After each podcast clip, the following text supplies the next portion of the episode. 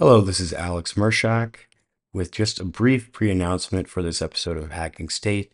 There seems to be some kind of issue with my microphone, and so I apologize for the lack of audio quality in this particular episode. I'm going to work on getting the audio to be more consistent and clear in my new place. That being said, please enjoy this interview with Kino Corner.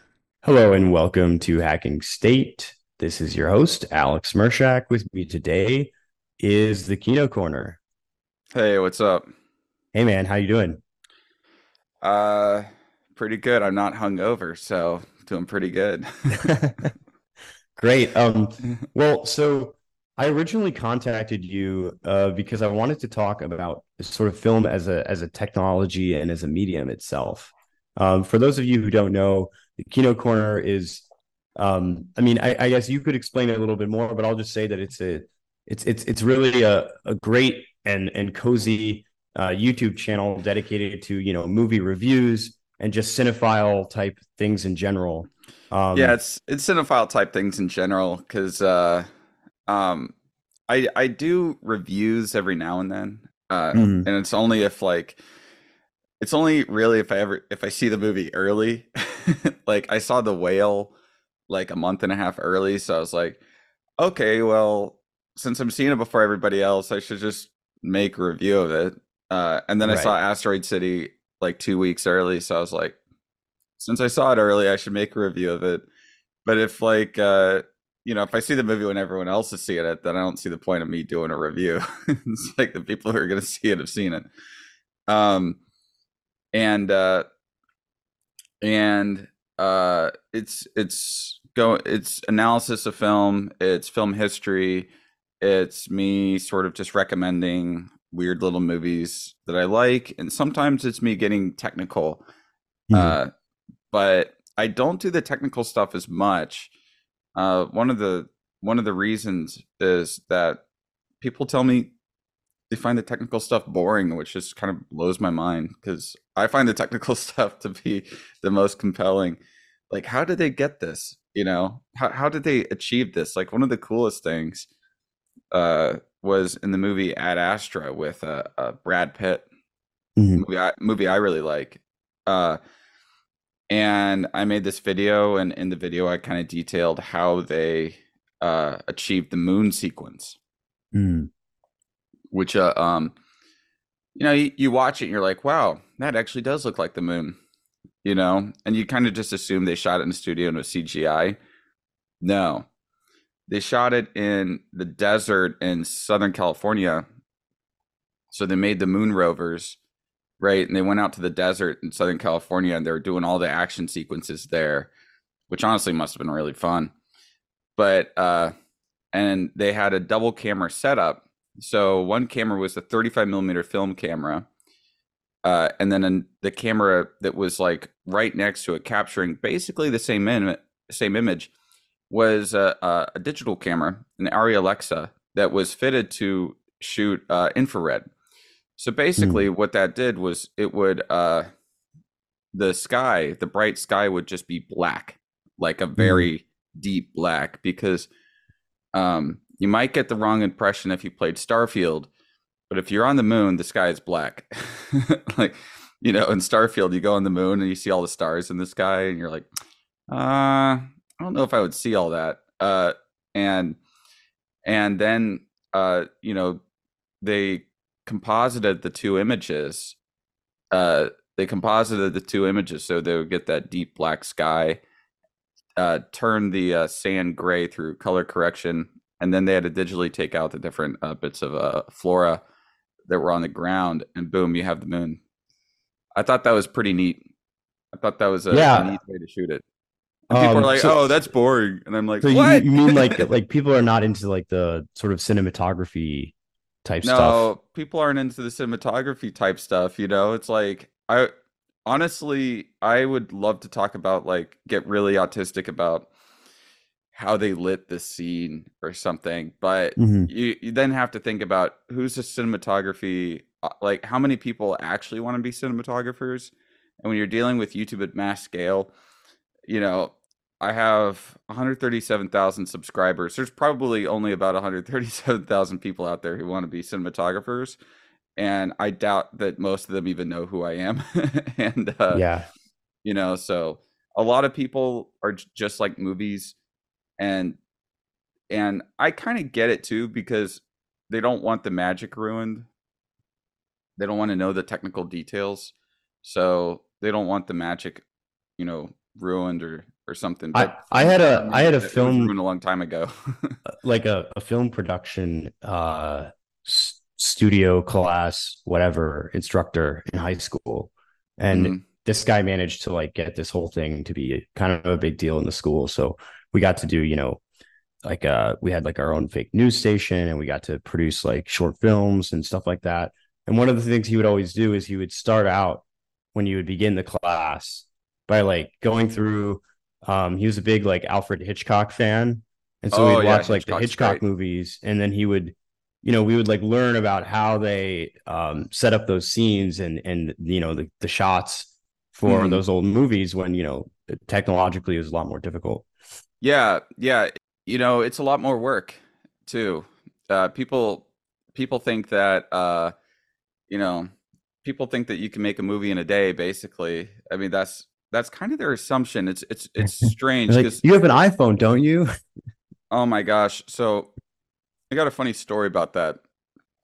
So the guy who made the movie Tangerine, uh, mm. Sean Baker, um, all of his other movies are shot on film. Uh, but because he made Tangerine on an iPhone, uh, people are like, "You have an iPhone." Like that. That really kickstarted the. You have an iPhone, don't you? You can just make a movie right now. You don't need anything. Uh, I'm like, mm-hmm. well, even if I did have an iPhone, I would need attachments for that, lens attachments. I would need uh, special rigs for the iPhone. I would need. I still need lights. I still need to hire all the same crew members that you still have to hire for everything. You know, gaffer, grips, uh, uh, DP, um, sound guy, uh, hair and makeup, et cetera, et cetera. Um, you know, I'd still have a production designer, set set dressers. Uh, like, I still have to get all these people. So the iPhone, like shooting on an iPhone, doesn't exactly bring the cost down by a lot because most of the costs are not actually in the camera. Uh, but it's funny because he shot Tangerine on an iPhone, and at, an, at a Q and A, somebody who was like gushing about him shooting on an iPhone asked him why he made that decision, and he said, "Well, my producer told us that we didn't have money to shoot on film, so told me to choose a digital camera to shoot to shoot the movie with." And I said, "Well, they all look like shit. Let's just do it on an iPhone." and and so and so that was that was the reason. I think the the movie had a budget of a hundred thousand or or something, which outside of LA, um, you know, you'd be still be able to you'd be able to shoot on film, uh, with 100k. The problem with LA, especially if you're trying to get locations, is that locations and permits can mm. end up uh, costing quite a bit, especially like private locations, because uh, people in LA they know how to play the game. They want to milk you for as much money as you can. So, like in Austin, when I did my short film last month, um, yeah, I did my short film in end of October, beginning of November. Uh, it's kind of a blur but uh, I didn't have to pay for any locations, so mm, right uh, that wouldn't be the case in LA. So, I mean, the original um, pitch for this interview was that we are going to talk a little bit about you know uh, how films impact our conception of modernity and technology, um, mm. and maybe even whether they're pointing at at the future.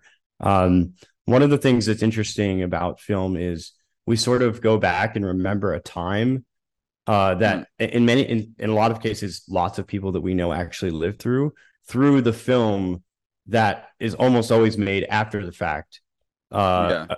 accounting for that time so film becomes this interesting um, retconning of history where mm. uh, like if you look at you know films that take place in the 70s or films that take place in the 1980s most of the time are not being made in those eras especially if they're really trying to go for the uh, to be a period piece, right? Um, yeah. And yet, those end up being the landmark uh, films that we refer to when we think about those periods of times. Yeah, if if you want a real movie about the '70s, watch uh, Taxi Driver. Uh, mm-hmm. Yeah, ta- that's uh, one of the ones I was thinking of. Or a Hal Ashby movie like mm-hmm. The Last Detail, or Being There, or um, you know, Coming Home, or Shampoo, uh, or Harold and Maude. I think yeah, because he all he he made pretty much contemporary films. Hal Ashby did. Uh, so did Cassavetes, but Taxi Driver even more so just because uh, they were shooting on the streets of New York. And one of the funny uh, anecdotes about the film is that they were shooting it during the the garbage strikes of New York. And you don't really ever see movies that take place in 70s New York that include the garbage strikes because if you look at the streets in Taxi Driver, it's just filled with trash. That wasn't the set dressing. Mm-hmm. That was just real. And they said that it stank so much outside when they were shooting Taxi Driver that it was almost unbearable at times.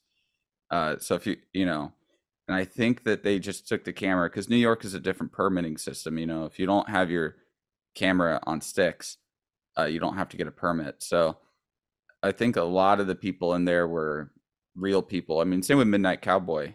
You know, famously, when Jon Voight and uh, um, Dustin Hoffman were crossing the street, the taxi did hit him because they, you know, those other people weren't extras. They just had him crossing the street talking, and uh, you know, got the line. I'm walking here. You know. Yeah, yeah, yeah, yeah. Right. So, are there any films being made now that you think do a good job of casting, uh, or I guess not being made, but have been made recently? that do a really good job of casting the overall feel of today. Um, because one criticism is that like um, our external environment hasn't changed a lot. Yeah, you, you, know, you know, it was a really kind of interesting commentary. Uh, was I think it was from the director's commentary of Boyhood when Richard Linklater set out to make make Boyhood.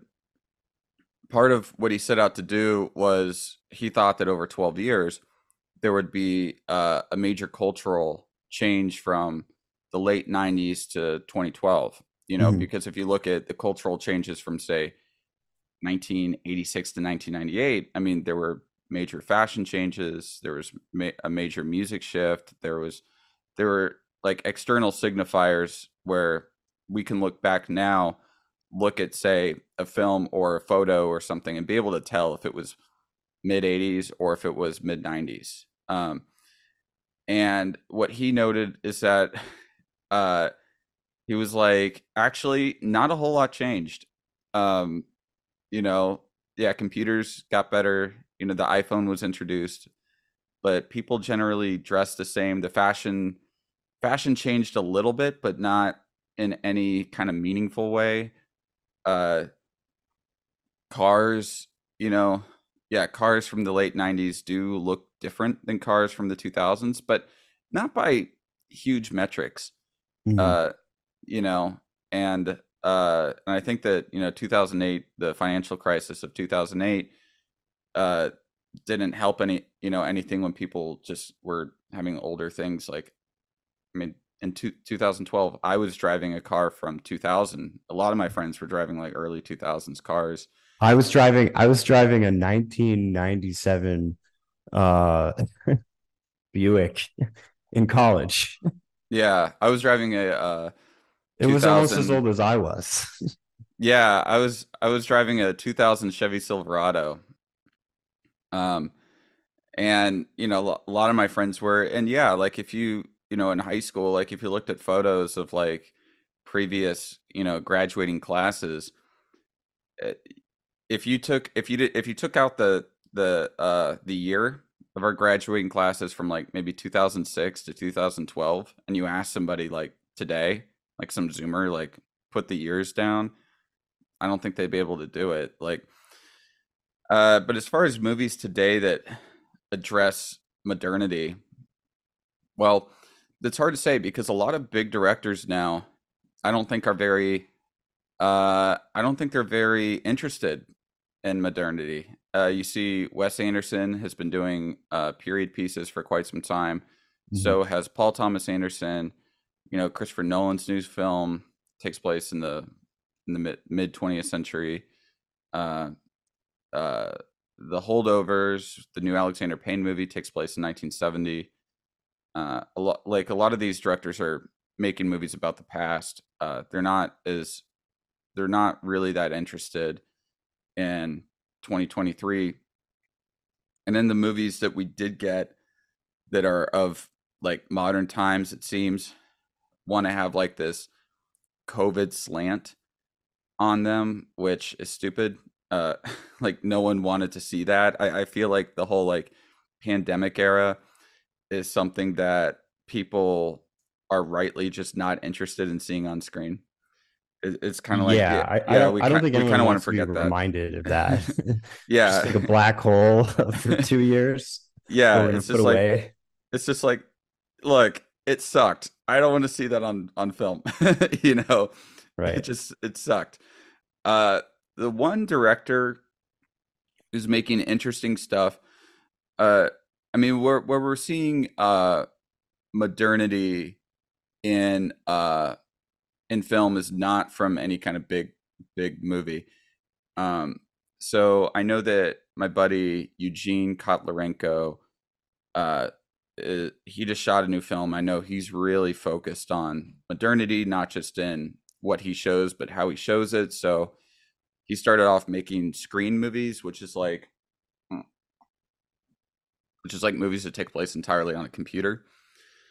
Uh, then he made uh, Wobble Palace with uh, him, uh, uh, starring him and uh, Dasha, and uh, that was I don't know, almost ten years ago. At this point, I think he made Wobble Pop. Maybe it was 2015. I forget the exact year. Uh, and that was shot more traditionally, but mm-hmm. you know, it's about like a modern kind of millennial romance sort of falling apart. You know, kind of Woody Allen type type thing. I had no uh, idea that Dash was in this film. yeah, that's actually you know it's so funny is that um, I hadn't listened to Red Scare or anything. I mm. had heard people talk about Dasha. I had no idea who she was. Uh, I didn't know who she was until I saw Wobble Palace. So that's how I discovered because I'm not. I don't really listen to a lot of podcasts or anything. Uh, yeah. The one podcast I listen to more frequently, I guess, is the Bret Easton Ellis podcast. Um, and you know that's kind of it so so I, I guess i'm as cultured as the the gen xer but um yeah so i discovered her through through that film and uh and then he made a movie called spree with uh, joe keery which kind of combined a few different things. It's supposed to be like you're watching some insane guy's live stream for the whole film and okay. so so he shot it with like gopros and iphones and and uh you know stuff that like a streamer would use. Yeah. Uh, so there's and, sort of like a like an overlay of the internet right? Yeah. In all these yeah. Yeah in most of his films there's like this like internet overlay on it. And then um so he's really going into not just the story being modern but going into very much like the form of it being as modern as he can make it too. Uh and then someone who's doing modernity but is doing a little bit different differently is a guy named Christopher Borgli, who I'm making a video about actually right now. Uh, should be coming out know this weekend. Uh, and he came out with two films this year. Uh, well, one of his films technically released last year at Cannes, but uh, when an indie movie releases at Cannes, it can take a year to actually release. Um, and uh, his film that came out earlier this year is called Sick of Myself, and then his newest film is in theaters now. It's called Dream Scenario with uh, Nicolas Cage, and he's going for uh, talking. He's going for uh, uh, movies that sort of uh, explore very modern ideas, especially modern ideas about the internet, modern ideas about uh, woke culture and uh, cancel culture and uh, how human relations have uh, changed because of the internet. And uh, but he's not going like full Eugene because uh, he still shoots on film and he still makes these movies look very like classical. uh, or almost like almost like uh, they you know they look almost like 90s films you know mm. um, so he's going for a more classical look and i mean i really like Borgli's i really like borgly um, i like the classical look paired with a very kind of modern setting uh, and dream scenario and sick of myself both released this year um, sick of myself is about a woman who will do anything for fame so she uh, disfigures her body to try to get famous on like Instagram. Mm. And then Dream Scenario uh, is starring Nicolas Cage, and it's uh, um, and it's about uh, this guy, and he starts showing up in everybody's dreams. Yeah, and he becomes like a viral sensation. But then once the dreams turn to nightmares, uh, he gets canceled, and so like the second half of the movie is about the whole like cancel culture everything that he's going through in regards to that and it becomes like this satire on uh, uh education uh because he's a professor satire on how education just buckles under the pressure of the students now how the students are all pussies mm. and um you know and just kind of this modern sort of mob mentality that the internet really loves to uh, um uh, help flourish, I guess. I, I'm curious. I know that um, a lot of your audience doesn't like the technical stuff, but this is hacking state. And we like technology. How does how does the like more classical look uh, get achieved? Like what what tactics does someone use to make a film look more like the 90s than today? Well, I mean, it's it's easy to shoot on film. You mm-hmm. know, uh, digital just uh, digital digital just has an overall different look and feel to it. So I'm like I'm a purist. I'm a film purist when it comes to my own projects because I like getting the classical look for the stuff that I do. Yeah. Um, but I'm not a purist when it comes to films in general. Like I understand different directors have different intentions and whatnot. And so I, you know, I enjoy movies shot on all sorts of different cameras and whatnot. Uh, but like something that kind of gets me is like say you want to make a movie about the 60s and you shoot it on uh, a digital camera and then you and then you uh and then you make it look very digital uh like that's i guess that's fine but it doesn't exactly bring you back to the 60s it there's something just about the film grain how the film picks up highlights a bit differently how the film interprets colors a bit differently than digital and uh how that just in our minds right? Like because we're so used to watching movies from the 60s and the 20th century and and honestly like digital wasn't a mainstream way to shoot movies up until like 2012 mm. uh and uh it just is i don't know that it's like we've been conditioned to think that that especially that the the grain patterns of film immediately puts us back aesthetically into um, these different time periods. Um, and for example, like when PTA made a Phantom Thread, he shot that on 35. Well, something to know about film as well is that film has film technology has actually gotten a lot better over the years. Mm-hmm. So uh, if you shoot on 16, 16 millimeter now, it like if you if you use 50D, which is the slowest 16 stock. And for everybody out there who maybe doesn't know much about film, uh, what's re- the film that's really available now is just Kodak film. So the, you know there used to be Fuji and Orwo and these other companies, but now it's pretty much just Kodak. Um, and so you can shoot with 50D, 200T, 250D, uh, or 500T, and then there's two different black and white stocks. There's Tri-X, which is a reversal, and then there's uh, Double X, which is what I shot my short film on, which is a uh, black and white negative. Uh, I don't think I would shoot anything completely on reversal film just because it's a little bit more finicky than mm. negative film. But um, but the slower the stock, the less grain it's going to have. So 500T is 500 ISO, 500 ASA. Uh, that's going to be grainier than 50D. That's going to be a lot grainier than 50D. So if you shoot 500 or so so if you shoot 50D 16, it actually kind of looks like 35 millimeter of the 80s or 90s. Uh, so that's a pretty easy way, and it's a cheaper way to to to make it look like something from the 20th century, uh, just because of the colors and the and the grain structure. Uh, something that's been happening a bit recently on on some movies. I think that the holdovers did it, but I know for a fact that Dune and the Batman did this. Mm-hmm. Is that they've gone for this intermediate um this intermediate look where uh so I I know for a fact that the Batman did this, but I'm as I said, I I'm kind of sure that the holdovers did it, but they haven't talked at length about this yet, so I'm gonna wait and see. Uh, where so in the Batman they shot the film on a digital camera. I believe it was like uh the uh, Alexa 65 or the Alexa LF, one of the large format um, Alexa cameras.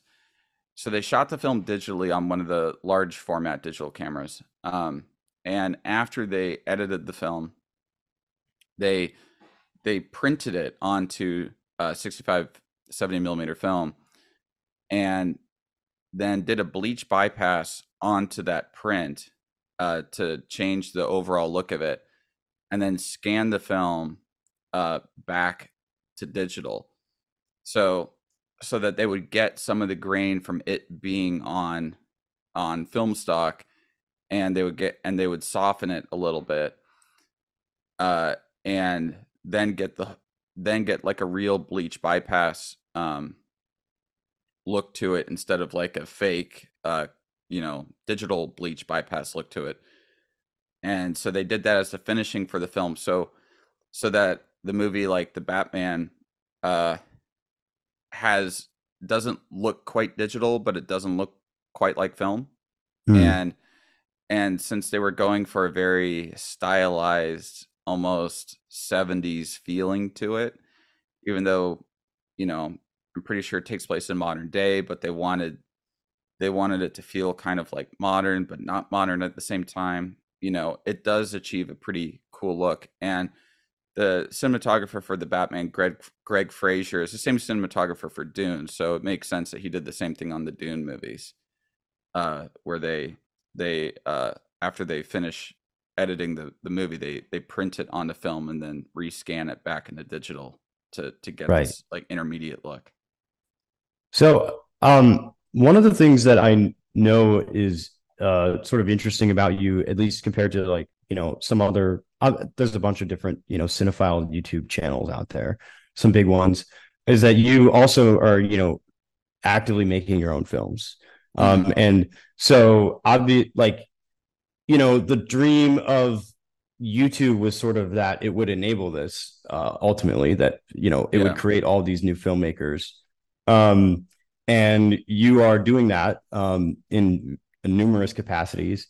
And so i just wanted to ask you like has the fundamental like economics um, of filmmaking of movie making changed? Or you know how does that go when you're an independent small creator like yourself it's always hard it's always hard and the the hardest thing always comes down to getting money right mm. it's like that's the hardest thing about film is is getting money uh, orson welles has talked about this pretty extensively like if Orson Welles had a really hard time getting funding for projects and he made some of the best movies ever made, then it's going to be hard for everybody. Uh, yeah.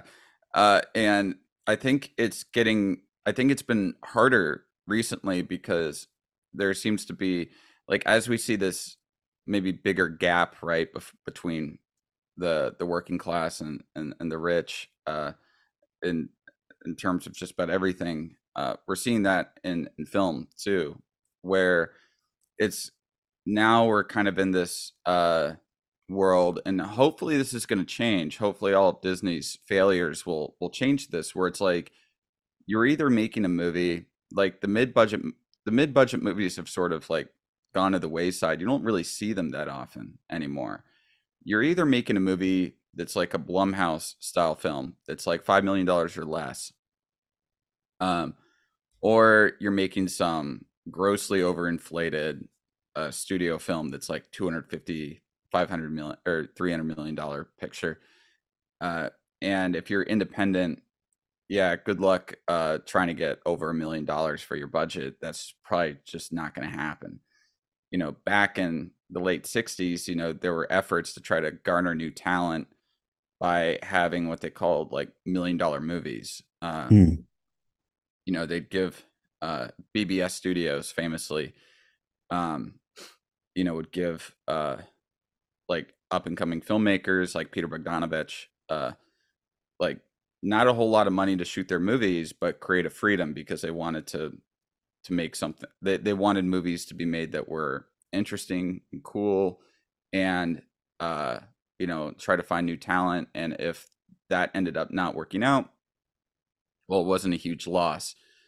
And bbs is how we got films like you know uh easy rider which was dennis hopper's big you know dennis hopper had acted quite extensively before that but that was his directorial debut uh, you know, The Last Picture Show by Peter Bogdanovich, Five Easy Pieces, um, and a slew of other films. Uh, you know, and around this around that same time as well, you know, you had Roger Corman sort of at the height of his producing power, and he was making movies also with like Peter Bogdanovich and Martin Scorsese, and uh, Scorsese might have been with some someone different, uh, but there were these like uh, producers who who who could you know who could get uh, these directors uh, you know, a, a, bit of money to make to make these movies. Not a whole lot, but um, there was creative, you know, but the low budgets allowed the directors to have creative control. We don't really have the infrastructure for that right now. In fact, you kind of see uh, an anti uh, independent infrastructure right now, where uh, say you you make a low budget film like let's say Safety Not Guaranteed, which is directed by Colin Trevorrow. What happens after that is that a studio looks at that and says, "Hey, he was able to pull this off. Hey, come direct Jurassic World for a 200 something million dollar budget because you're an indie director, you're not a studio director, you're not a big name yet, and we can there's still time to make you like a, a corporate stooge." Hmm. And mm. you know, the Marvels director Nia DaCosta or whatever her name is, I forget. She'd only made one movie. It was a Candyman remake, so it was you know a horror film that had you know a relatively low budget, and then they bring her on to direct the Marvels, and it's like it's the same reason. It, it's because she's not some rock star director, so they can like bring her on to this big set and say like, no, this is how things are run around here like this isn't an independent thing. So you got to like take our word for it because it's really Kevin Feige who's like making these MCU movies, but mm-hmm. you get these indie directors in there to be like, yeah, you're the director, sure. yeah, and we can but you're really just going to be we're really going to be calling the shots like the yeah, so they're going to be calling the shots. They're easy to control and yeah. um and and also like there's a there's a whole brutal uh, like self tryout process where it's like we'll just wait to see if you make anything good. And then if you do we'll try to snag you. Yeah and then when somebody like say uh phil lord and chris miller who had success and um with like 21 jump street 22 jump street and um, um what was the other the other movie uh, uh, the lego movie you know they were brought on to direct solo a star wars story and the movie that they were making was not the movie that Lucasfilm wanted. Mm-hmm. So they had shot a lot of the movie, and then Lucasfilm was like, "Oh, uh, we don't want this movie. We want like this is not the movie that we want." It, which kind of boggles my mind because it's like, didn't you like see their pitch and the script and everything right. before?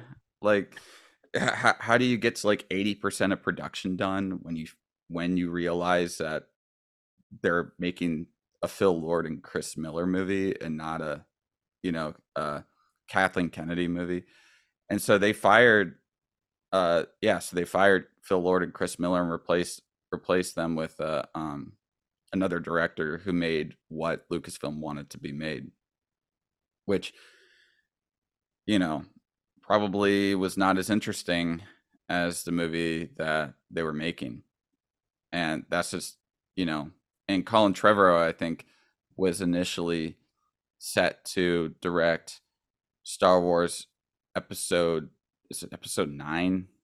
The the the really bad one. Um and I think he said that the script was stupid and that got him fired because uh, he wanted to do a rewrite of the script.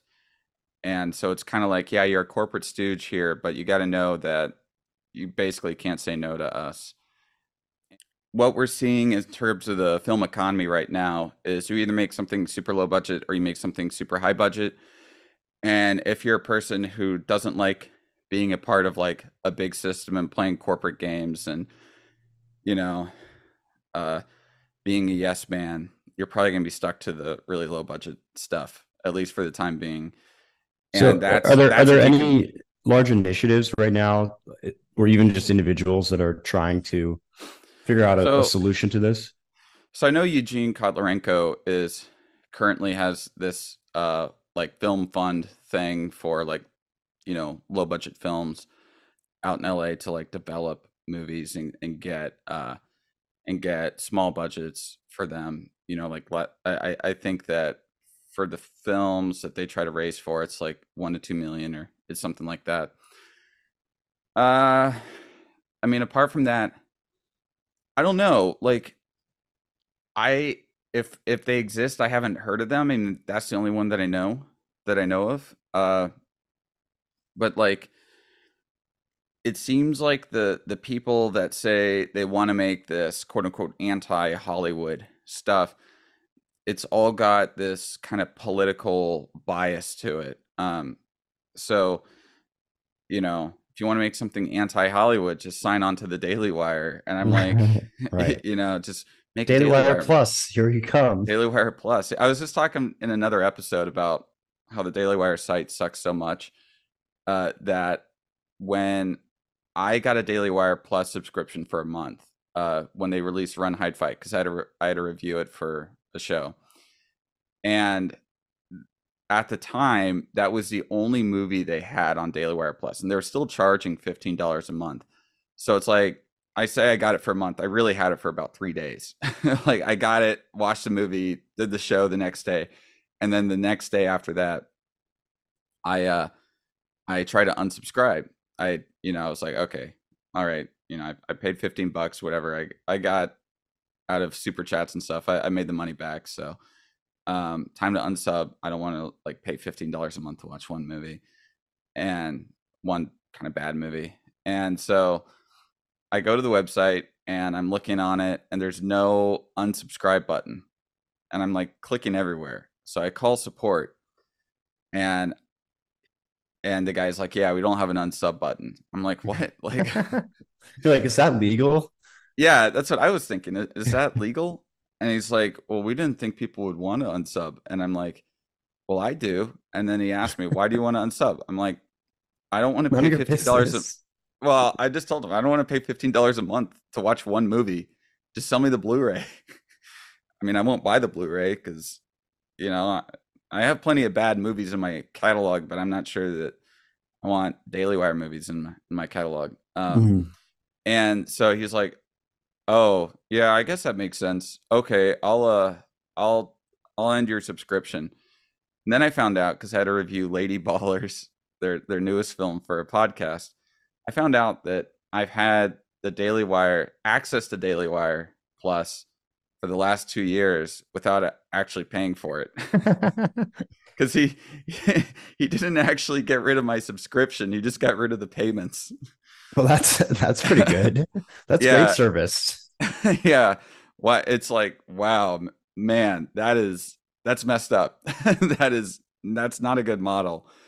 Uh and um but yeah like okay so when you look at like these movies that are making like anti-Hollywood stuff, it's like you either go right now the only things that exist are like the Angel Studio stuff, which is more like Christian films, and then mm. Daily Wire, which is like boomer conservative uh films that you have to like have this implicit sort of uh, or explicit, not even implicit, uh, conservative political leaning to the to the movies. Neither of and neither of those options are are something I'm really interested in at all. Um, but and I think that what's I, I don't really know much about Angel Studio stuff, and you know I think you and I are friends with one of the guys, uh, uh, Steve. Um, so I mean that's like his thing. Uh, but with like the Daily Wire, the Daily Wire stuff, um, I don't want to make boomer conservative movies. I, I don't want movies with like where I have to tell the audience this is why this movie is conservative. You yeah. know, and it's like, no, I don't want to like demean the audience. I, I, I don't want to talk down to them and I don't even want to have explicit political messages in the film. Like, I'd rather have very muddied political messages where people, no matter where they come from, are going to take out of it what they sort of project onto it. Um, mm-hmm. yeah, the, the, I, yeah. There's always this problem of when like you politicize the art, it inevitably undermines yeah. the actual object, and so. Yeah. Well, you can't it... have an explicit political agenda. Like there can be yeah. implicit political um like commentaries or um or uh uh, observations that come out of a film of a good yeah. piece of art. But if it, mm-hmm. if you make the film about it, then it's just a propaganda piece. Yeah. And who yeah. wants to see that? Yeah, I'm not interested in making propaganda. I'm interested in making stuff that tends to go more towards universal kind of human the universal human condition and then people are going to project onto that their own political biases but my political biases will inevitably make their make their way into the film but that doesn't mean that the film overall is like what i want to make is overall like political um i'd rather make it something that can appeal to as many people as possible uh given maybe the subject matter that i'm you know given the kind of movie i'm making that might not appeal to to everyone but I, I guess what I'm saying is I want to make films that appeal to me. and I hate it when it's like they break they like stop the movie to tell you about the politics of the film. Right. And I break enjoy, the fourth wall, right? Yeah, and I can I can really enjoy left-wing movies that are more implicitly left-wing and I enjoy those way more than explicitly right-wing movies. Uh, or explicitly left-wing movies. You know, if it's like implicit in one sense or another, and it's something that you have to think about to kind of be like, oh, yeah, I guess this movie is maybe has this kind of political leaning to it. That's mm. not bothersome to me at all. It's bothersome to me when it's when it's in your face about it. I mean, there's plenty of there's right wing, you know, right wing stuff like that, and there's plenty of left wing stuff like that too. Just look at like a lot of Godard's movies where he'll just have some character just rant like go on this rant about socialism for like 15 minutes, you know, like in a movie, say like Tout va bien, which is one of the reasons why I don't really care for Godard so much. And I find Truffaut a far superior uh, film director who touched on a lot of the same uh, stuff as uh, Godard in his films, but did so much more subtly and did so with much more grace, I find. Mm. So I talked to another filmmaker um, earlier on in the show few months back called uh, Brendon Marotta. I don't know if you know this guy. Mm-mm. So he did um, uh, a film that I, I, guess was decently popular called American Circumcision. Um, that was like on Netflix and whatever. It's on Amazon Prime now. Um, about sort of like whatever the anti-circumcision movement. Yeah. Um, and that film had like kind of a political message, but it's like it's it's not clear. Like, I mean, I think people can guess that it would lean more conservative, but it's not exactly like a black and white thing. It's I, just I like people that care about that issue. I don't necessarily even think it's a conservative thing. I think, you know, being anti circumcision is just like people have woken up from the the mind virus that Dr. Kellogg put into a uh, American society. Yeah, yeah. And... so so I interviewed him a little bit. We didn't actually do the interview about the movie, but we did an interview about the, a book that he wrote where he tried to like combine critical theory in service of this uh, of this topic, and that was interesting. But I I brought him up not to talk about um, the political orientation of circumcision, but um, to mention that uh, he's another guy here in Austin, and I think his films have all been crowdfunded. Um, I mean, that's definitely that, a way to do it now. Yeah, so that's a viable um, a fundraising model still. Um, and um, are there big films that come out of that? I would say that like to crowdfund a movie, uh, there's a lot more work to get done uh, beforehand. So it's not like anybody can can crowdfund. You know, if nobody knows who you are, good luck. Like, I don't think it's going to happen. Uh, if you know really rich people, or you know really famous people who can say help spread the word, you know, to their audiences. You know, if you can say like, I want to I want to crowdfund this movie. Well, good thing I'm friends with, you know, Red Scare. Good thing I'm friends with, you know, all these streamers. Good thing that I'm friends with all these pundits and whoever who have hundreds of thousands, if not millions, of followers on Twitter, who can then say like, tell their audience, go crowd, you know, go throw in five bucks or whatever, and then you have your money. Uh, you know, you have to like. There's still a lot of gatekeeping in terms of the crowdfunding. You have to be a name, or you have to at least have, as I said, have really rich friends who who will put a lot of money into it, or have famous friends who will basically act as like uh, cheerleaders for the film, and you know, act almost as, as as like executive producers, except you know they're not going to money people; they're just going to their audience and having their audience uh, you know their massive audiences throwing money. So um yeah you know uh crowdfunding like like say even looking at uh so andy andy ruse uh is shooting a film as we speak right now shooting a film in la short film uh based on a uh, delicious tacos yeah uh asher asher's directing it mm. and they crowdfunded that and even though it had like Peter Vack. Uh, Peter Vack is playing as Delicious Tacos. Um, Negative Negative XP is doing the music for it, and you know Asher Penn has a sex mag and everything. Uh, when they were crowd and you know and Andy Ruse is a legend. Um, and when they were crowdfunding it, it was there was a certain point during the crowdfunding that they were like we don't know if we're actually going to make the money for this. I think they were at like 12,000 out of 20,000 that they needed to do it. And it just kind of sat there stagnating um, for for quite some time. So you, you can either, you know, and all these people are fairly well known.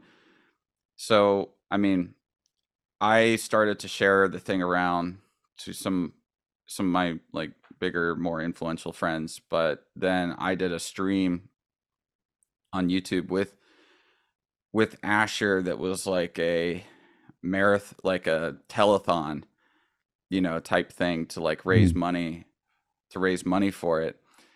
And we ended up uh we ended up uh raising I don't know a couple thousand maybe on that stream, but it it got the momentum rolling for for that again and so like crowd crowdfunding is is almost more work than the traditional you know funding because you're you, you know you think that like asking somebody like for five bucks or 20 bucks or or whatever like it's not that much money but you're asking them to to give you money in hopes that you know for a future product and the other problem with with crowdfunding is that you're asking them to invest money with no return on investment other than they can maybe get some merch and they can get right. early access to the film and people don't even know how the film is going to turn out.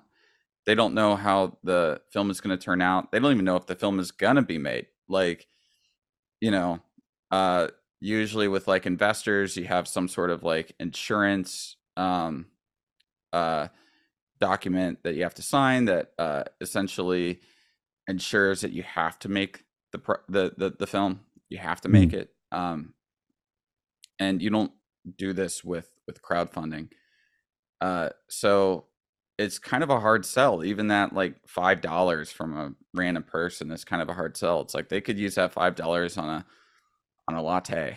They would yeah. get that latte right then, you know, and right. they have like that immediate like, yep, this is this is a latte. I can enjoy it right now. Whereas five dollars into Delicious Tacos movie, I believe we I believe we raised the money like a year ago and they're shooting it today. Yeah. And so it's not going to come out for another month or so. Uh it's my guess. And you know, so that's that's even a very hard sell. And uh and I think that we're now like one of the problems with crowdfunding now is that a lot of people have been burned by by crowdfunding uh ventures where people will like will kickstart or they'll use indiegogo to you know have some product that they end up just not releasing at all or they crowdfund a movie that ends up being trash and people like are like man i i put like 500 bucks into this and this sucks you know?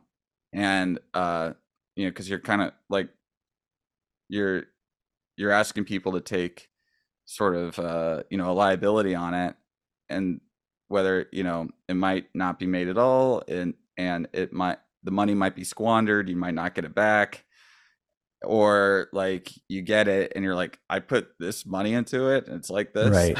you know? So so so you think the the traditional investor model is actually just cleaner uh in some ways? It is cleaner. Yeah. Mm. it is cleaner. I mean i think that like new directors shouldn't be afraid of things like uh product placement as well because product placement you know they give you a sum of cash to be like okay have our have our uh, you know stuff in the in the movie, and and then you know that's all they care about is just people see the people see the film, people see the the brand right within mm. the within the within the movie, and I mean so like and for example like if say a beer company wanted to do product placement in a movie of mine or a whiskey company or something uh that that honestly would work better because I'd rather have like a real bottle of whiskey, say, or real beer brand that people are drinking in the movie than have like the fake uh like you you know there's like these vinyl overlays that you can put over like a whiskey bottle or paper and vinyl overlays you can put over like a whiskey bottle or beer bottle that are just like the fake brands used for movies you know for me that just makes it more realistic anyways um, you know, I, the Truman Show kind of had a little visual gag about this, where when Truman's friend shows up with a six pack of beer, his cans are just these white cans that say beer on them. Mm. Uh, you know, and it's so obviously fake. So, you know, sometimes you can make something like product placement just work to your advantage. I believe that's how Fincher got a lot of money for The Killer was there's a lot of product placement in the film. But he is a guy working in this kind of modern like post-industrial society that uh, is you know these large corporations are everywhere and that's kind of part of the movie. So it makes sense within the you know within the confines of the movie that say he'd be using amazon prime to to get to get the stuff that he uses to uh, assassinate people uh and you know uh, but as yeah traditional investors is definitely is definitely cleaner uh the risk is higher though you know because mm. the um the risk is higher for traditional investors just because you do have to go back like if it's a crowd right and say the movie doesn't perform well well, you don't have any like fiduciary duty to them. Your only duty is just to make the thing. Whereas with a traditional investor, you do have a fiduciary duty. You do like you want to be able to go back and say, "We made a profit. Now here's your now here's your money back, right? Here's your split of the profit." If you don't, if the movie doesn't make a profit, that's a pretty hard uh it's a pretty hard conversation to have. right, right. You know. So, um you watched The Killer recently and uh, you mm-hmm. really liked it. Yeah. I haven't seen it. What what did you like about it? Uh I have a video coming out. Yeah, I know. It's a teaser. uh, well, I don't think it's Fincher's best. Um mm. but I found it I found it to be an interesting movie, uh, especially an interesting movie on uh just the sort of modern life and modern gig work culture mm. where it's kind of like uh the modern life has sucked the soul out of out of everybody and and Fassbender's character, the unnamed killer, is uh, a stand-in for, uh, I guess, a lot of people in the in the workplace now. Uh, you know, I've seen him described as like a McKinsey consultant turned hitman, and that's pretty pretty apt. And it's, it's very easy to imagine. yeah, yeah, exactly. It's not too far from reality, really, when you think about it. yeah, have you have, have you met those guys? They're uh, they're a little weird. but he uh, Fincher really plays into this uh, genre of film about like uh, uh, modern samurai, uh, but he inverts a lot of it to make it even more soulless. But I like that you know he's making it more like the genre of film includes, and I talk about this in the video, uh, Melville's uh, classic film *The Samurai*, which starred Alain Delon in the the late '60s, and Jim Jarmusch's uh, film *Ghost Dog*, which starred Ghost Dog: The Way the Samurai, which starred in uh, which starred Forest Whitaker, and uh, the hitman sort of falls into a similar. I mean, structurally and a lot in a lot of different ways, it's it's very very similar to these films, but like those movies, you know, these characters live by the Bushido, uh, this kind of chivalric ideal. It, uh, and in The Killer, he lives by his own sort of, it kind of feels like a corporate memo, uh, you know. And so, like, any kind of notion of uh, ancient, uh, I mean, I know that the Bushido is not exactly ancient, but pre modern, uh, pre modern ideals uh, any kind of notion of honor, any kind of notion of uh, of just like being able to be the best man that you can be while being a warrior is completely gone in the killer, and it's and it's replaced by how can I be as as efficient as possible, you know. Mm. And his whole thing is like they hire me because I don't give a fuck, you know. I don't care. Like nothing in the world matters. Nothing I do matters I make money by doing this. This is my gig. How can I how can I make it as efficient? How can I uh, make it as efficient as possible? And you know, and he works in this like hyper consumerist world. And uh, he, you know, and I not to spoil it, but things go awry, and he thinks he's sort of like fighting the system to a point, but he's also completely enveloped by the system while fighting for it. Like, for example, using Amazon to get some of his assassin tools, you know, mm-hmm. uh, using uh, renting cars from Hertz, getting supplies at Ace Hardware, uh, you know, uh, like using using Postmates to to sneak into an apartment, you know, and it kind of there's this thread throughout the film on on how like we live in this like global panopticon and how everything is so interconnected and that interconnectedness actually puts us more at risk of people like Fassbender's killer where it's easier now more than ever to say find out where somebody lives or get right. get into their you know get into their house uh because like the uh things like RFID you know locks and whatnot are so easily uh e- like easily worked around that uh you know we have it, it's basically like the a lot of these security systems that people have now are are just to to tell themselves that uh um you know to tell themselves that they're safe when they're not um mm.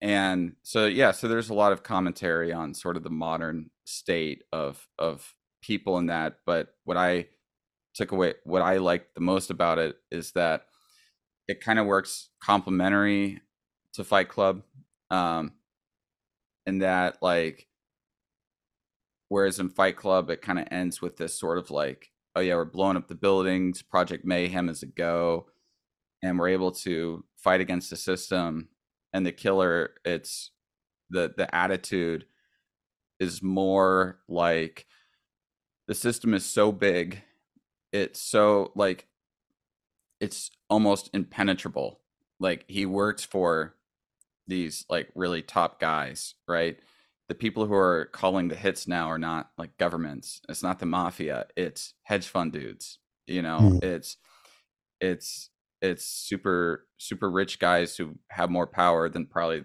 you know the politicians they pay off. And um and he doesn't even know who they are. You know it's it's also just like this faceless soulless system. Um you know it's almost like uber for him. Like he gets a thing on his phone that tells him all right this is your next target. He doesn't know who's who's paying for it.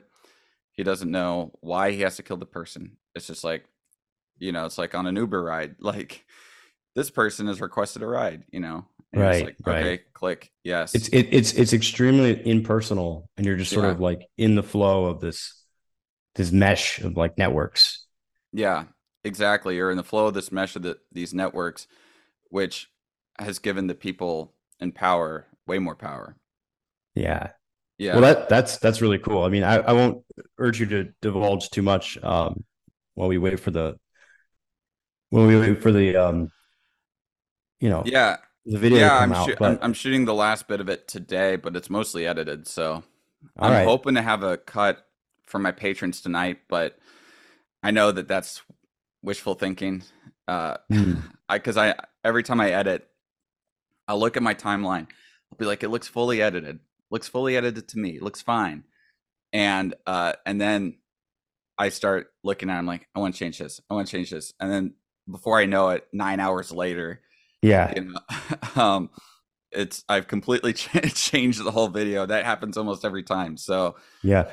Well, one one interesting thing to just note, um, because I was surprised I shouldn't have been when you initially brought up Fight Club because I was actually thinking about American Psycho. That's mm. what it sounded like initially. Yeah. Um, you mentioned about how he's sort of like in this system in every possible way, right? And and sort yeah. of sounds like a lot of it is about him going deeper into it or co-opting it for these purposes. Um, whereas in Fight Club, there's like a clear distinction. There's like a bifurcation of realms, right? So there's the main character, and then there's Tyler Durden, and yeah, um, the whole thing is like about separating those two lives, uh, sort of completely, right? And you don't really, there's not a whole lot of stuff going on where he's at work or doing things related to his work. There's just sort of this other life that he has. Um, yeah. Whereas in this, it's like totalizing. Yeah, yeah, it's it's a bit you know, like it takes. Yeah, I would say that you know, American Psycho is also an influence, but the character of the killer has a lot more humanity than Bateman does, because part of the movie is him sort of is like he's a Raskolnikov type at the beginning, where he thinks he's like this Nietzschean Ubermensch, right at the beginning of the film, and he thinks that's that's what allows him to do this. And sort of the the his character arc is um uh figuring out that he isn't. Um, mm. and his character arc is so his character arc is finding this kind of happiness and sort of at the end rejecting this nihilistic worldview that he has in service of this new economy. Um, you know, that the nihilistic attitude helped him in this new economy, but it's kind of like a breakdown the the film is kind of following his like breakdown that philosophical worldview kind of breaking down as he realizes it goes against his own humanity uh, and it's about him trying to suppress his own humanity and then he just can't after events that happen mm. um and uh and so like that's why i don't think i would put it with american psycho because patrick bateman just doesn't have humanity to begin with you know he is like this shell of a person who's all right. who's all superficial it's all masks that he wears like because he wears these different masks because to conceal the fact that there's really nothing behind the masks um whereas the killer he's he's more of a three-dimensional three-dimensional person that reminds me of like what if tyler durden and the main character from fight club fused but then were like ground into ground into submission by the system you know? So he has both in him but it's all in service of the system now. It's all to get the ikea furniture you, mm. know, you know it's that chaos and that order but now it's like this you know project mayhem couldn't really do anything now. In fact they they took his project mayhem and now the elites are using it for their own ends. Right right. Yeah. So, are there any movies that you can think of? They could be past, they could be more recent, that um, are apocryphal for thinking about the future.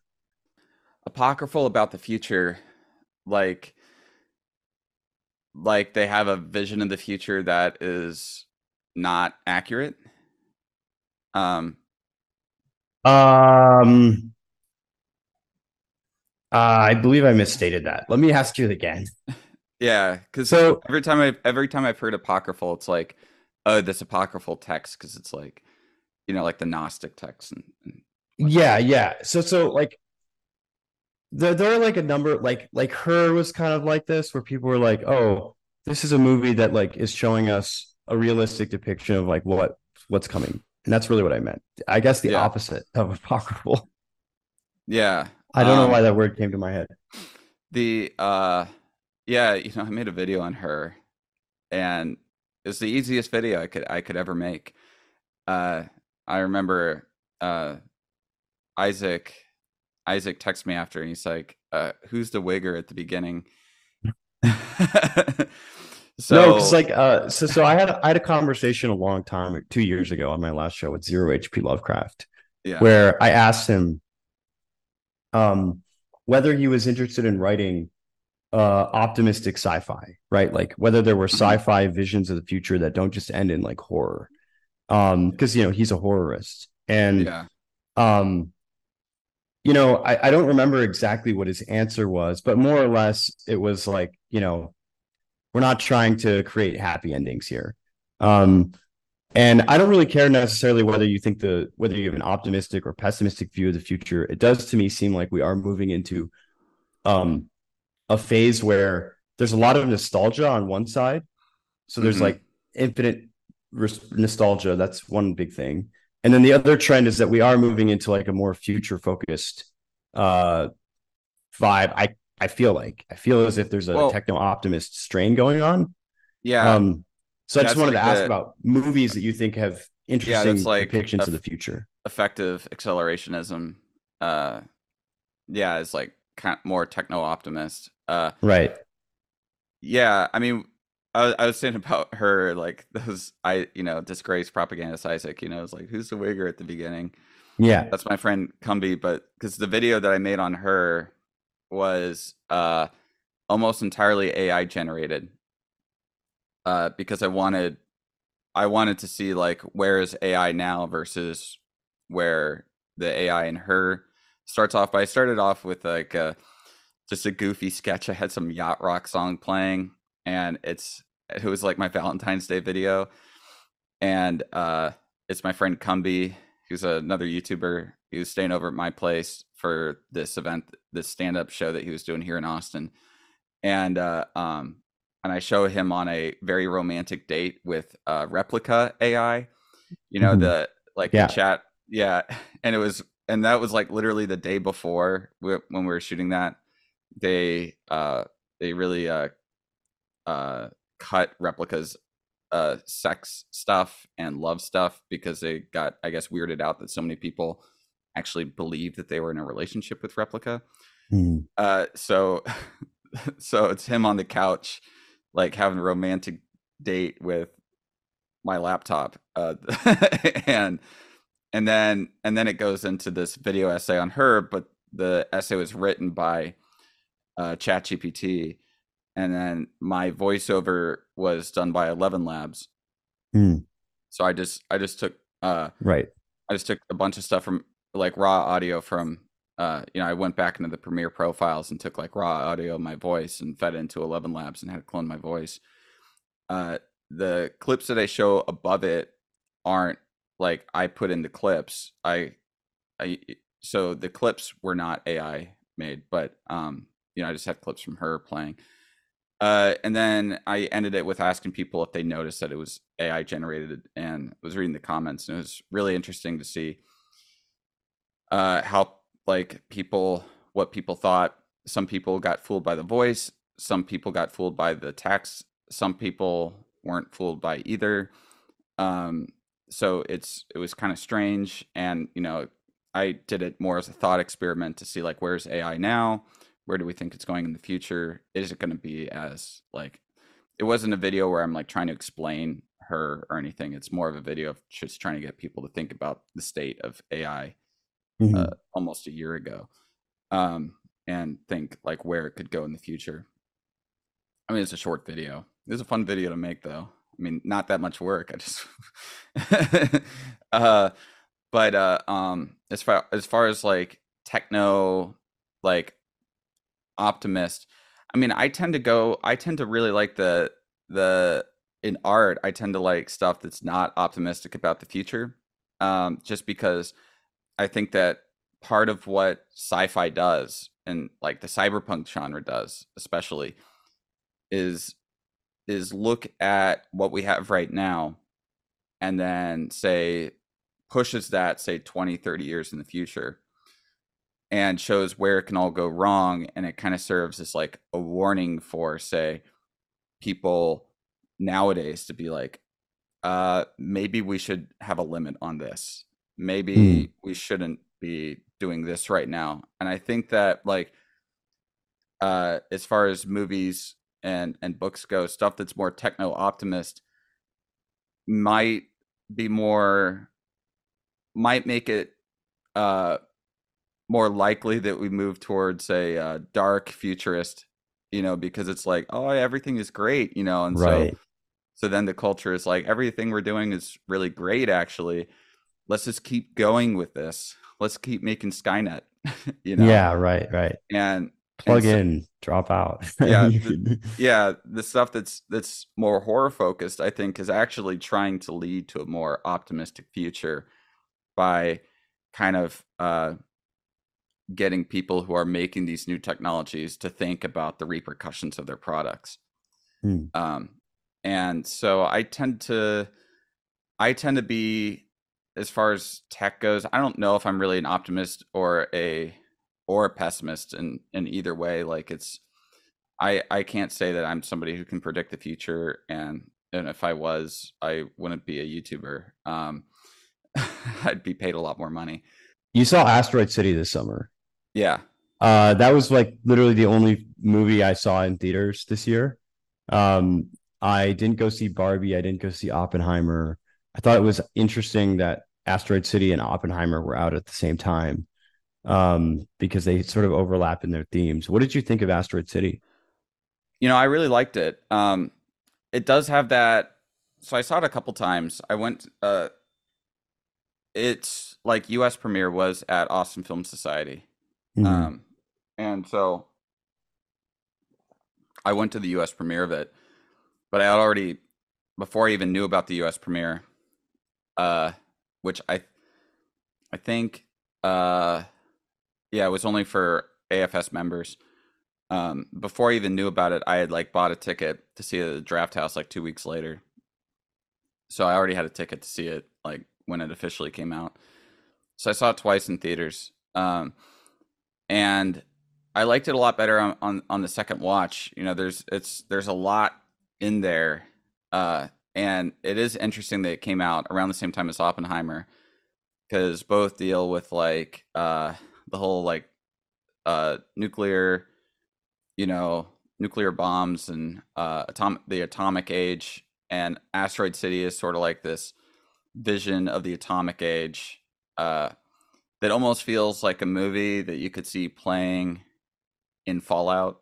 Uh, yeah, you know, uh, them casually watching atomic bomb explosions from the diner uh, during the movie, and and I feel like it kind of goes what Asteroid City was was going for. I mean, I I think that above all, Asteroid City is is sort of a uh, um, self reflection on on Wes Anderson himself, or I guess that's redundant, but it's Wes Anderson self reflecting in a lot of ways because uh, you know he's you know it's all kind of wrapped in this in this play, and Adrien Brody is sort of the Wes Anderson character who is kind of obsessed with his work and um and so then the the movie that is the play is almost like this like heightened version of a Wes Anderson film. Uh, it's already you know his films are already heightened, but Asteroid City is like almost even more so. And you know, and you have c- cutting between the color cinemascope of Asteroid City and then the uh, um, black and white Academy ratio of the '50s theater uh, theater troupe that's based on uh, you know, it's one uh, famous theater uh, acting acting school from from the fifties, and uh, and so like I think that it's a lot of Wes Anderson sort of just reflecting on on himself. I mean, like when you look into Wes Anderson's uh, childhood, you know, he would put on these plays uh, at a school that was like the Alamo. Uh, or like these like big production plays, you know, for a school project that would, you know, you try to go all out. Like Rushmore was a bit about, you know, was definitely about this. Um, so it's it's him looking at that, and then there is this kind of nostalgia factor for uh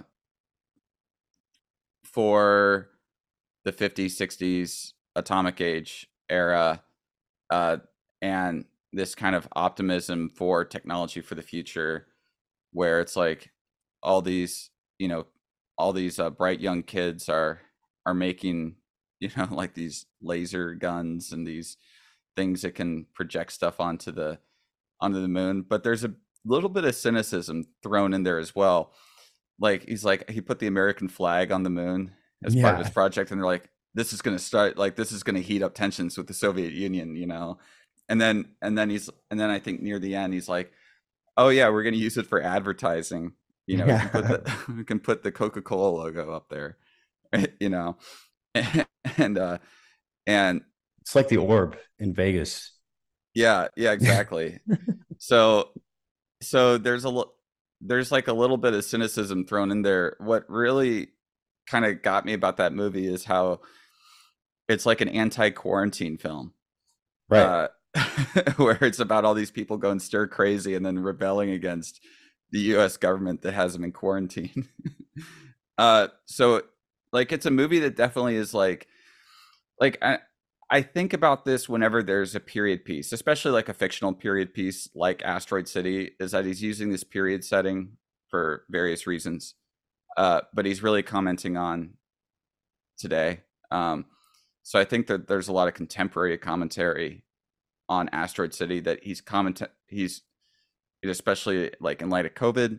I think he's commenting more on that than he is commenting on how things actually were in the 50s or 60s. And he kind of creates this idealized version of the 50s or 60s to sort of couch uh, his sort of more modern uh, ideas um, or contemporary ideas, I, I guess. Um, but yeah, it was uh, it was interesting in that it it he he doesn't you know he never gets too like there's always a sense of melancholy to everything he does so he he doesn't show it like oh here's this everyone was super happy back then. It's no, it like opens up with like the kids finding out that their mom died and yeah, tensions between all the different family members and you know, very kind of real uh hu- like human uh it w- without also without also falling into the um the trappings that like say some contemporary people want to look back on say like the 40s or some 40s or 50s and they're like oh yeah all the all the heads of the family were secretly gay. Everybody was actually a drug addict you know this very very cynical look. It's more of a realist look but sort of in this like hyper real scenario. Um and so i think that he like there is this the nostalgia i would say of asteroid city is more in its aesthetics yeah. and and its um characters or story. Well what's interesting is that the characters are like very um they're almost uh extremely moderated. Like there's no melodrama going on even though they're in a completely absurd situation. Yeah. Yeah. Yeah. They're like normal people in a really ridiculous situation. Yeah yeah exactly. You know taking the the zapper guns out to like uh skeet shoot. You know like uh how long are we gonna be here? How, how long can they hold us? As they're just like shooting skeet with lasers. And, and it's like they're not even thinking about the absurdity of their situation. And also i i found it was funny that like an alien comes down and it's like this huge event and the alien only comes down to like inventory this meteorite right. You know he just basically puts a little like barcode on it and then he leaves. And it's like they like it's it's absurdity and it's mundanity at the same time. And it's Mhm. almost like yeah an absurd such situation but then everything about it is mundane. And honestly that's kind of realistic right? Like a lot of Yeah. absurd stuff in real life is actually quite mundane in how it uh plays out.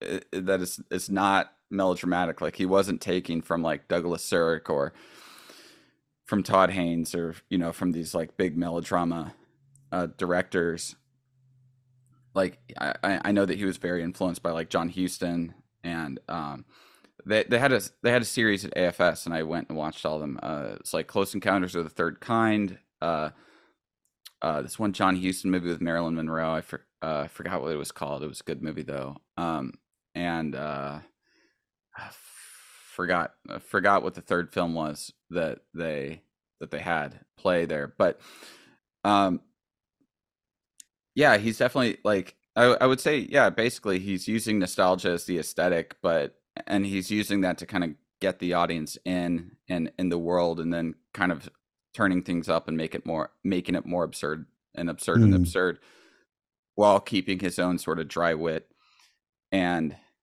and eye for like the mundane within that. I mean, you even look at his other films, like say, uh, like say, uh, Moonrise Kingdom.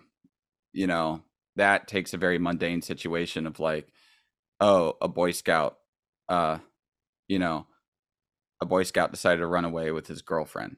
You know, they didn't know he had a girlfriend, and it's it's kind of like, you know, you start to think of it, and you're like, how is this really much of a story, and how is this going to get absurd? And it just keeps getting absurd, but the characters, the characters don't really notice the absurdity of their situation. They're still sort of bogged down in their own like interpersonal relationships and small town life and everything you know the entire time uh you know you also see that in um in like uh i mean rushmore where his the absurdity in rushmore is really from the plays that he puts on that you're like no way that this would be a high school play. Like he has a whole like vietnam set you know here and explosions and stuff.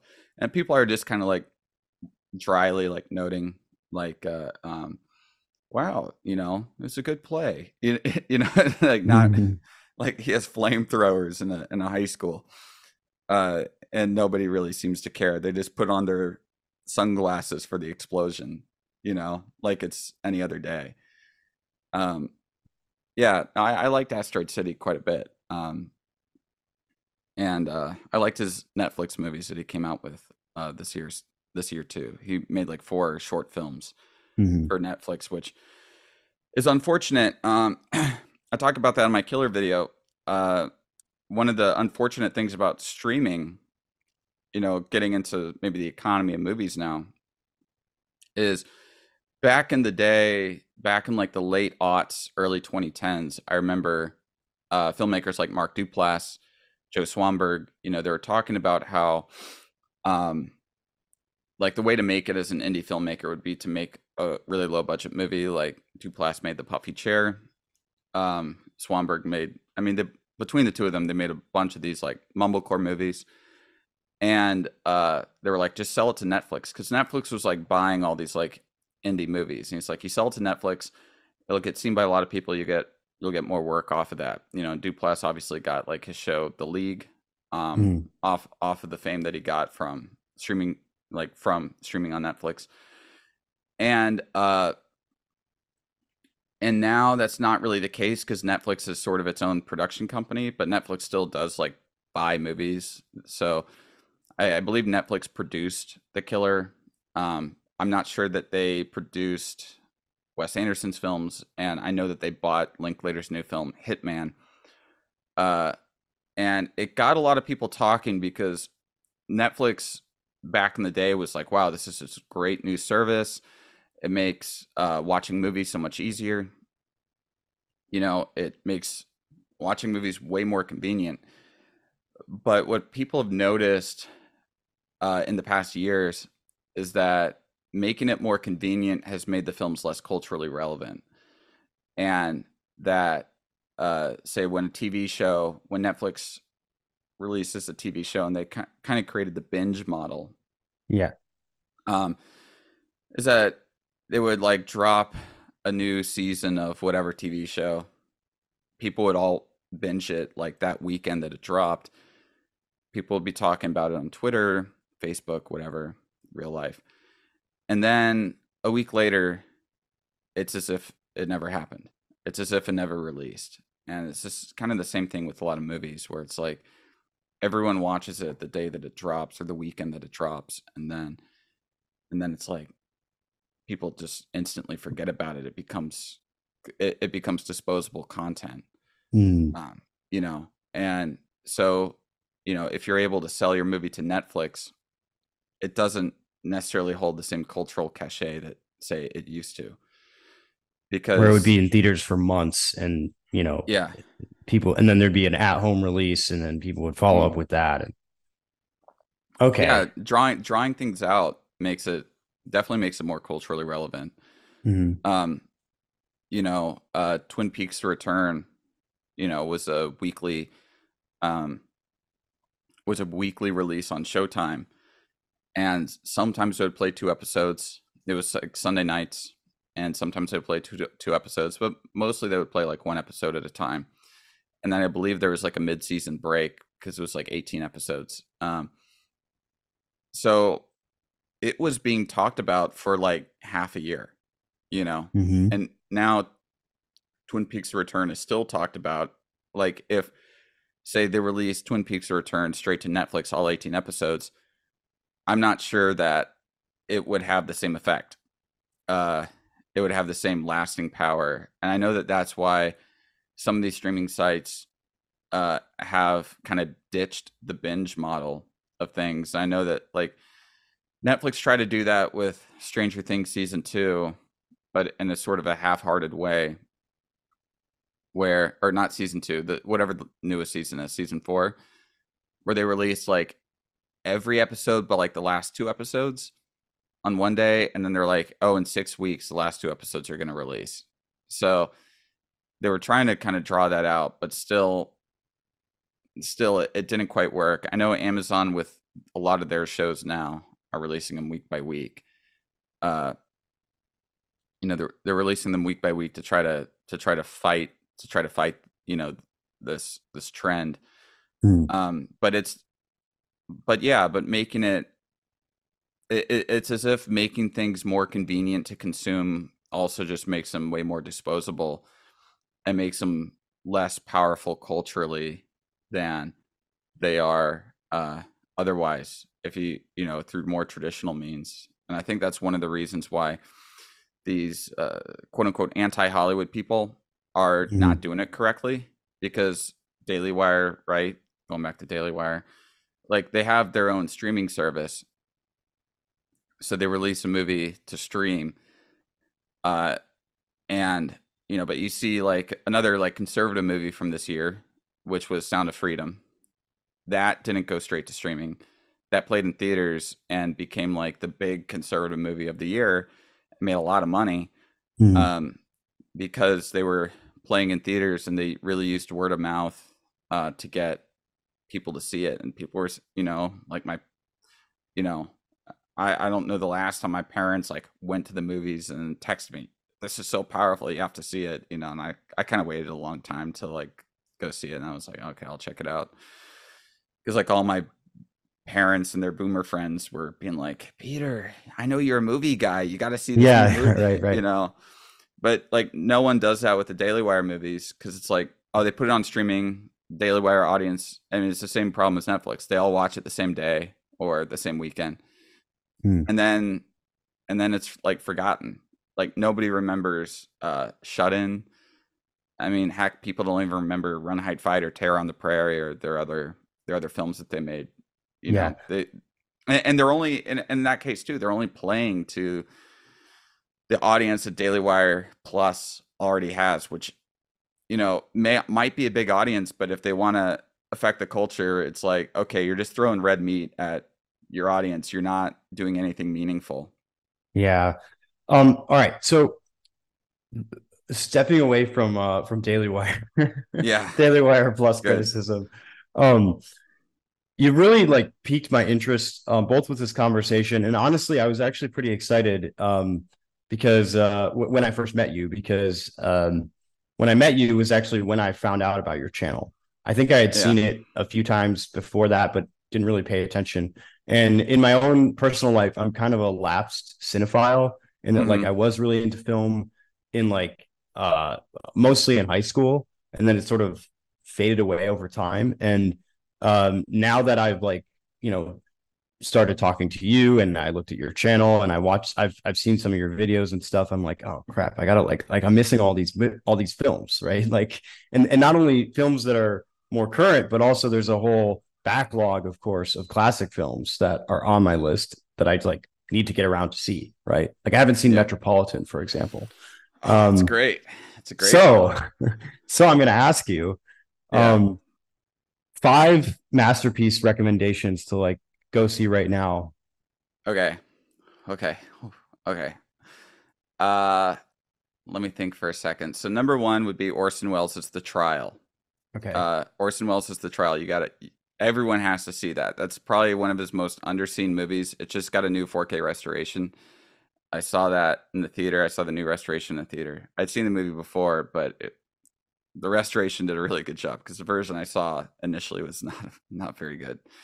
It was very much like uh needed some work done to it. Um uh so the trial uh classic classic movies. Uh, they don't have we... to be classic, just five masterpieces. Five masterpieces. Oh, okay. Let me look up my uh I know you've my... done 10 before. That's why I'm asking you this. Yeah, yeah. I'm trying to do like stuff that I haven't talked about on my on my channel yet. Um, uh, um, let me go to see what I gave five stars to on on my Letterboxd here. Uh, uh, yeah, the trial. Um, uh, let me see here. Uh, well, everyone's probably seen Apocalypse Now. Um, I don't want to just give a whole bunch of Orson Welles movies here. Uh, Pasolini's uh, Theorem or Teorema some of these might be a little some of these movies might be esoteric. Teorema is a bit uh esoteric. Um uh i've already talked about the brown bunny extensively. I already talked about underground. Uh oslo august 31st all right. Um uh let me see here. Uh werckmeister harmonies by Béla Tarr and uh ah crap. Let me think of a fifth one that's like American. because I could say any kind of Bresson movie, but I have a video on all of Bresson's films. Um, everyone knows Tarkovsky, so I don't think I need to tell people to go watch Tarkovsky. Uh, uh, I talked about walking the streets of Moscow already, which is already pretty great. Um, uh, I'll say uh, here is American Japanese Mishima: A Life in Four Chapters. Okay, great. There's a Mishima yeah. film at the end. All right. Yeah. Well, that's yeah. that's pretty awesome. Um, we got way more than five out of that because, of course, you know, a, a good percentage of my audience doesn't necessarily know all the stuff that you like talking about. So, um, yeah. Well, they start with the Mishima movie. okay, good. This is great. we're gonna start with the Mishima movie, even though we're yeah we're uh we're not going to be political. yeah. I mean, the Mishima movie that was directed and written by Paul Schrader, mm-hmm. who uh, wrote Raging Bull and Taxi Driver. Yeah. Um, and it's really interesting how it it's about his life, but it also adapts some of his works within his life. And I, I like Mishima's uh, fiction fiction writing quite a bit. Um, so it's a nice blend of like biopic, but also uh, fiction adaptation. It's, yeah, it, it's it's very different from many other movies I've seen. I think it's on the Criterion Channel. I know I have the Criterion Blu-ray of it, so uh, and if you want to pair that with something, there's Mishima short film Patriotism. That's definitely a Mishima short film because it's all about a guy committing harakiri. Mm-hmm. it's a very brutal harakiri uh, film, uh, but it's like a silent movie where it's like about a Japanese imperial officer, of course, who yes. uh, after the after Japan loses, he and his he and his uh, wife they have sex, of course, and then he commits harakiri, and then she kills herself too. Um, so it's it's standard Mishima. it's very very uplifting. Yeah. Um, well, this has been a really fun tour uh, through um, you know movies and film history and um, you know the the industry itself. Um, and uh, I, I really loved it. So thank you so much for coming on. Of course, man. Thanks for having me.